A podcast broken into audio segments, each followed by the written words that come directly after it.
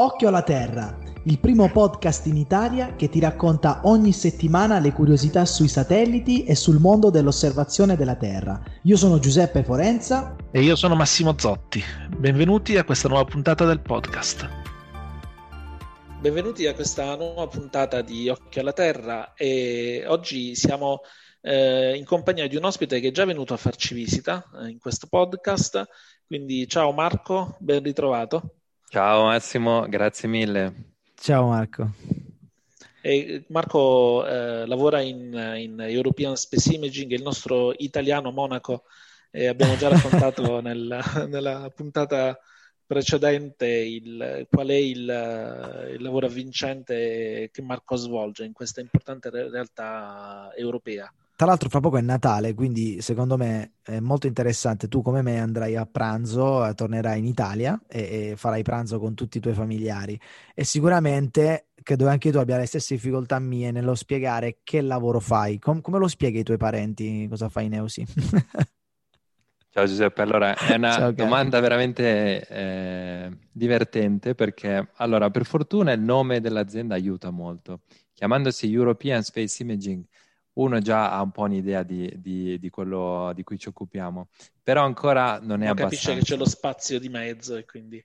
Esatto, Space. però ancora non è abbastanza perché comunque eh, mi tocca sempre dover spiegare e dover tenere lunghe lezioni di, di, di, di astronomia quasi, perché eh, ovviamente molti non hanno dimestichezza con, con lo spazio e tantomeno con i satelliti e in particolare le immagini satellitari. Quindi io sempre dico, guarda, hai presente Google Maps? Quando metti le immagini, ecco, quelle le abbiamo scattate noi, ma proprio fisicamente uno di noi ha cliccato il bottone per, per fare quella foto. Quindi le spiego un po' così, dicendo È che noi ci vero. occupiamo di mappare il mondo, di mappare eh, in particolare l'Europa. L'Europa. E ricevo Senti... un po'... Sì. No, no, finisci, scusa. E, ricevo un po' di, di, di, tutti i tipi di domande. Eh, ogni tanto qualcuno mi chiede, ma se dovessi cercare parcheggio, posso, posso chiamarti, mi controlli il parcheggio? dove devo, dove devo Tu per l'auto? queste richieste, ricorda, adesso quindi mi aspetto di avere una lunga lista di cerri nel gruppo Facebook di Occhio alla Terra, perché noi tutte queste cose le spieghiamo. Va bene, fa attenzione, eh? però sì, sì, sì. No, tra l'altro, Marco, il, eh, in questo periodo, dopo l'ultima puntata che abbiamo uh, passato insieme, abbiamo ricevuto un po' di, di richieste, di curiosità.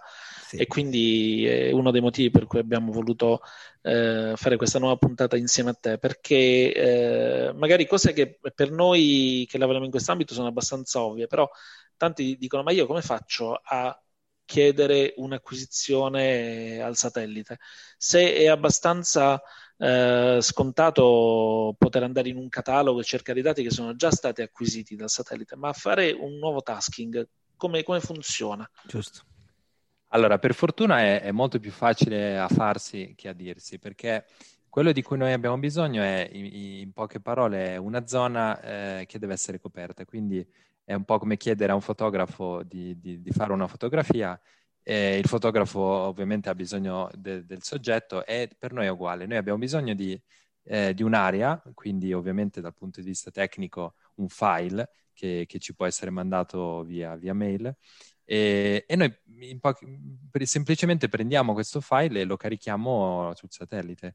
Insieme a questo poi abbiamo anche bisogno di sapere che tipo di immagine, quindi in particolare la risoluzione eh, dei nostri satelliti che ricordiamo sono ad altissima risoluzione, quindi vanno da 50 a 30 centimetri.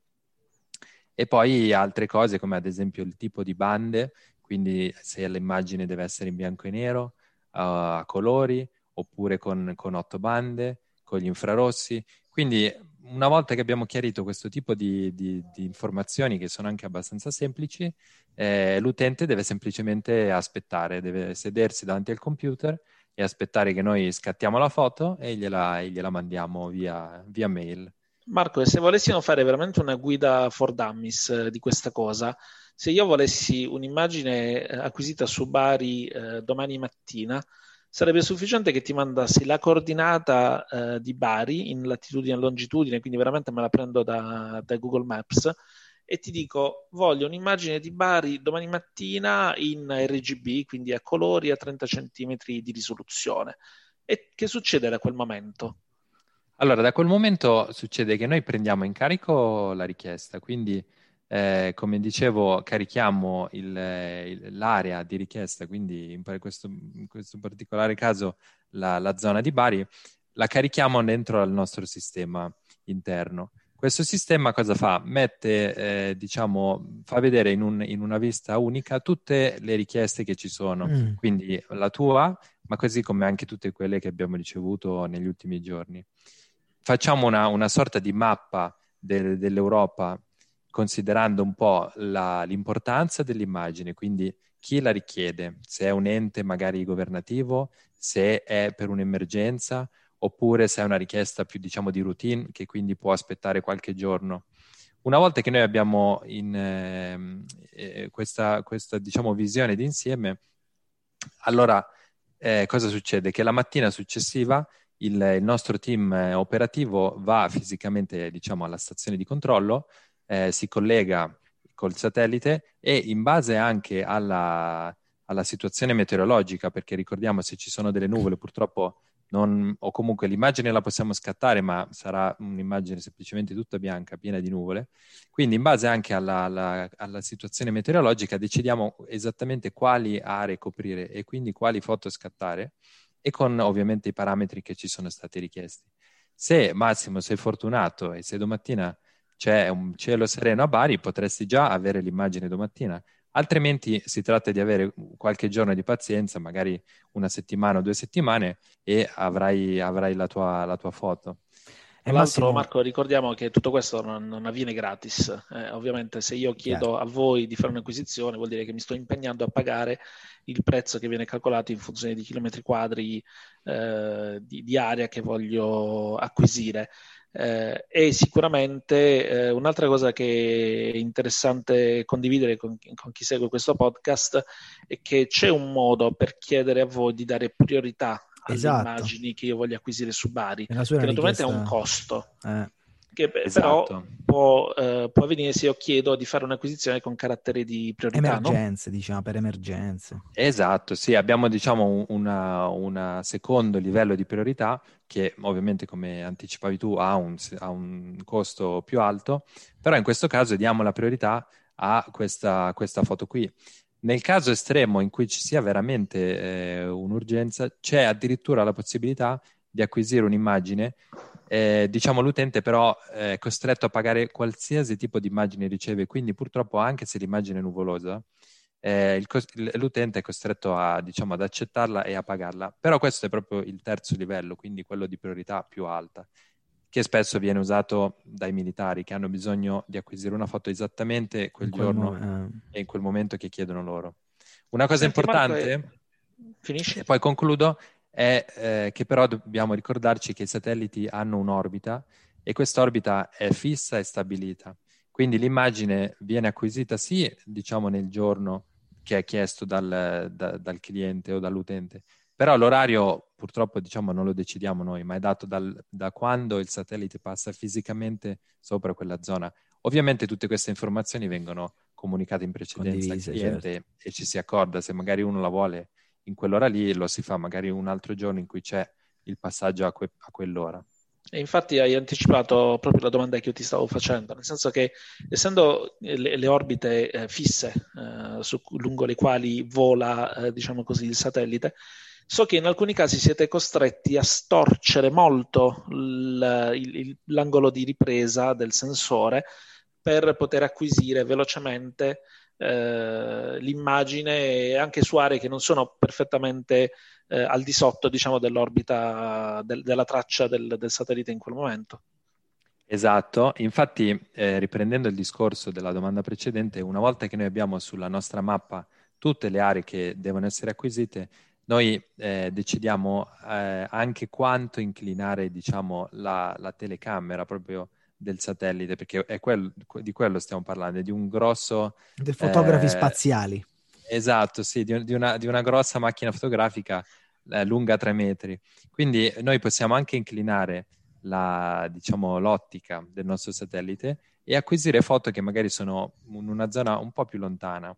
Ad esempio, un caso che è stato molto eh, importante è stata mh, la foto che abbiamo acquisito su Beirut, in Libano, la mattina ah. dopo la, la, la c'è stata l'esplosione nel porto esatto. recentemente. Il, il, 4 agosto. La mattina successiva abbiamo acquisito mh, questa foto, avendo però una, diciamo, una scarsa possibilità in quel momento, quindi significa che non avevamo la possibilità che un satellite passasse esattamente sopra quella zona, allora noi comunque volevamo acquisire la foto e l'abbiamo fatto semplicemente inclinando eh, appunto la, la, la, l'ottica, la, camera e l'abbiamo inclinata abbastanza da riuscire a prendere eh, l'area anche se il satellite era molto distante, quindi era su un'orbita eh, molto più a ovest. Però comunque in questo caso siamo riusciti ad acquisire l'immagine, che poi ovviamente è stata data a tutti gli enti e, e le agenzie di gestione dell'emergenza eh, e abbiamo appunto in questo modo avuto l'immagine diciamo subito a pochissime ore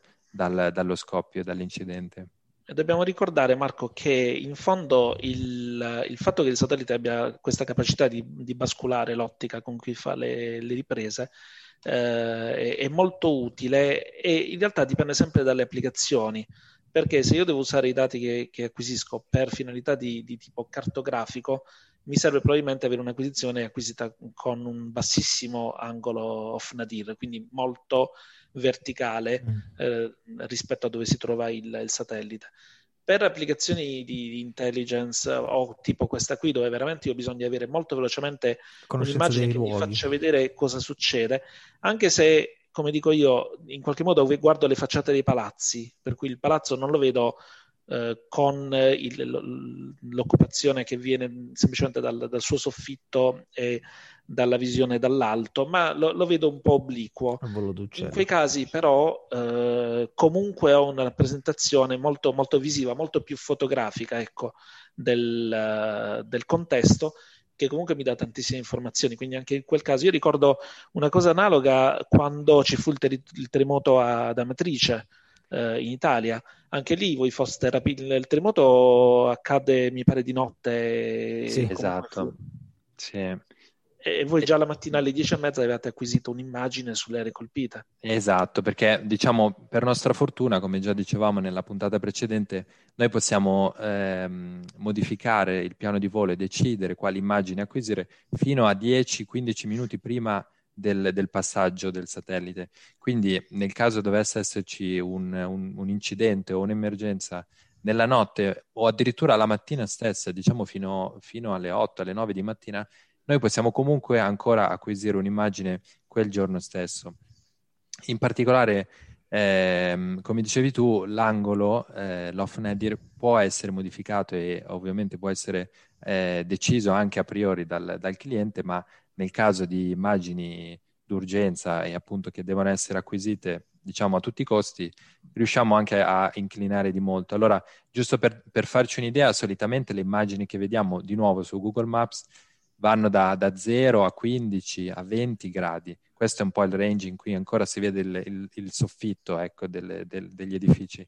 Dai 20 ai 30 inizia a vedersi invece la facciata e uno potrebbe dire ok, però io non voglio vedere la facciata, ma invece alle volte invece è proprio quello che il cliente ha bisogno di, di vedere, soprattutto magari se deve utilizzare delle immagini che si chiamano stereoscopiche o se deve fare una ricostruzione in 3D di quel particolare luogo, cosa succede? Che noi semplicemente acquisiamo due immagini eh, a distanza di uno o due secondi eh, l'una dall'altra, a due inclinazioni diverse e spesso sono inclinazioni alte, quindi sopra i 20 gradi. In questo okay. modo poi quando uno con un, con un software apposito le, le, monta, diciamo, insieme, riesce a vedere questo edificio o questo oggetto, una montagna o una torre, dai due lati eh, ovviamente opposti e riesce appunto a ricostruire un, un modello tridimensionale. Ci sono degli strumenti che permettono di, di, montare gli occhiali stereoscopici e guardare le immagini eh, veramente in 3D. Cioè tu guardi l'immagine satellitare e vedi i palazzi in rilievo, vedi le colline, sono meravigliose.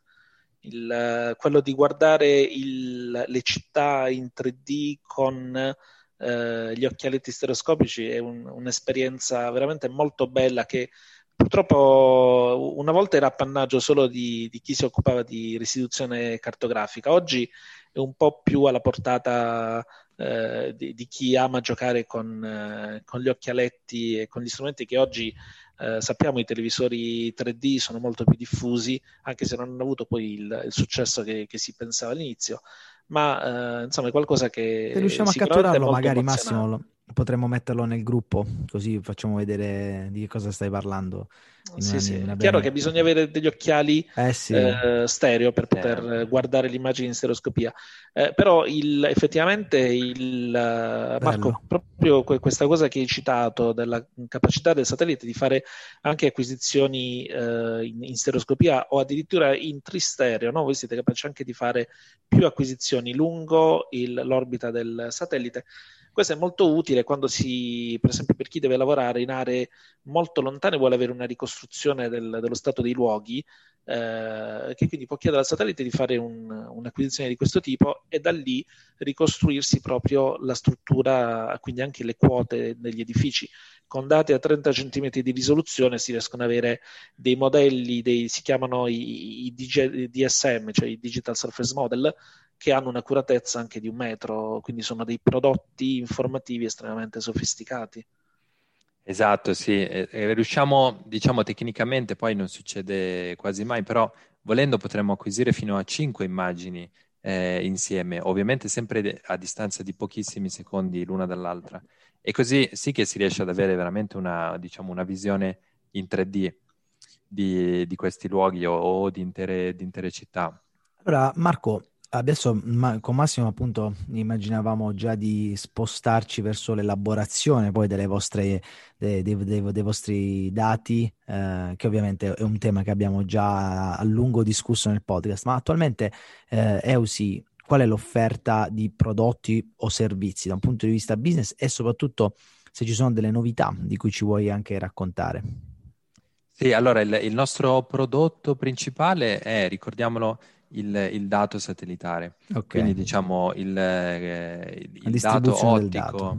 esatto, la distribuzione del, del dato ottico eh, fino a 30 cm, questo è proprio il nostro punto di forza.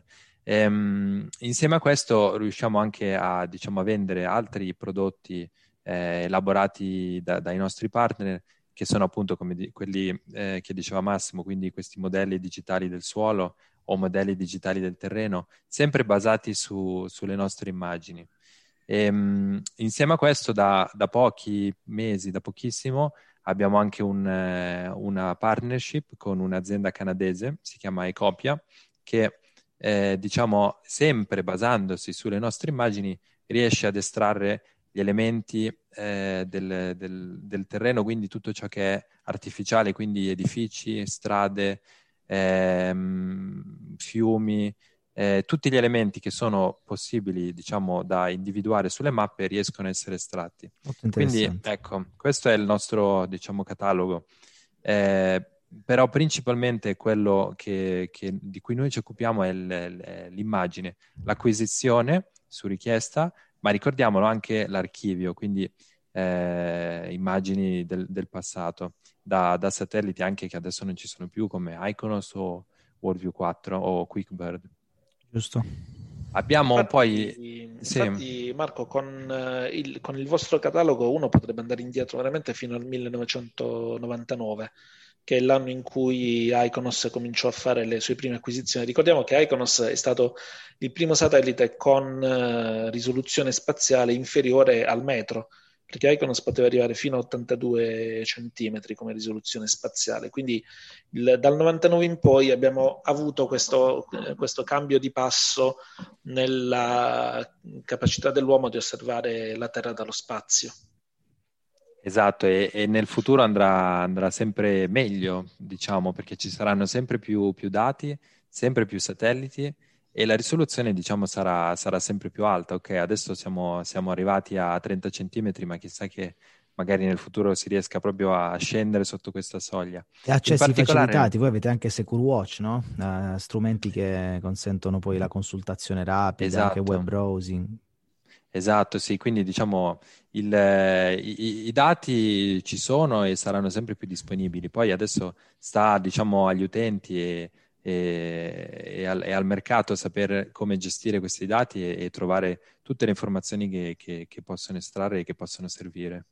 Senti Marco, l'altra volta mh, parlavamo uh, della, della, missione, uh, insomma quella che lancerete a breve della Legion, uh, che aumenterà la vostra capacità di acquisire immagini con un'altissima risoluzione spaziale. Quindi mo- molto interessante perché appunto eh, riduce ancora di più i tempi di cui parlavamo prima di attesa dal momento in cui si fa il tasking a quando il, l'immagine può essere acquisita, avendo più eh, sensori in orbita che possono acquisire con questa risoluzione. Però quando eh, si parla delle, dei dati di osservazione della Terra, oltre che alla risoluzione spaziale, si fa spesso riferimento alla risoluzione spettrale. L'altra volta tu ci citavi i, le otto bande di eh, WorldView 2 di WorldView 3 che sono eh, utilissime per eh, distinguere elementi al suolo. Tra l'altro quei, quei, satelliti montano anche la banda, forniscono immagini nella banda del, delle shortwave. Esatto, sì.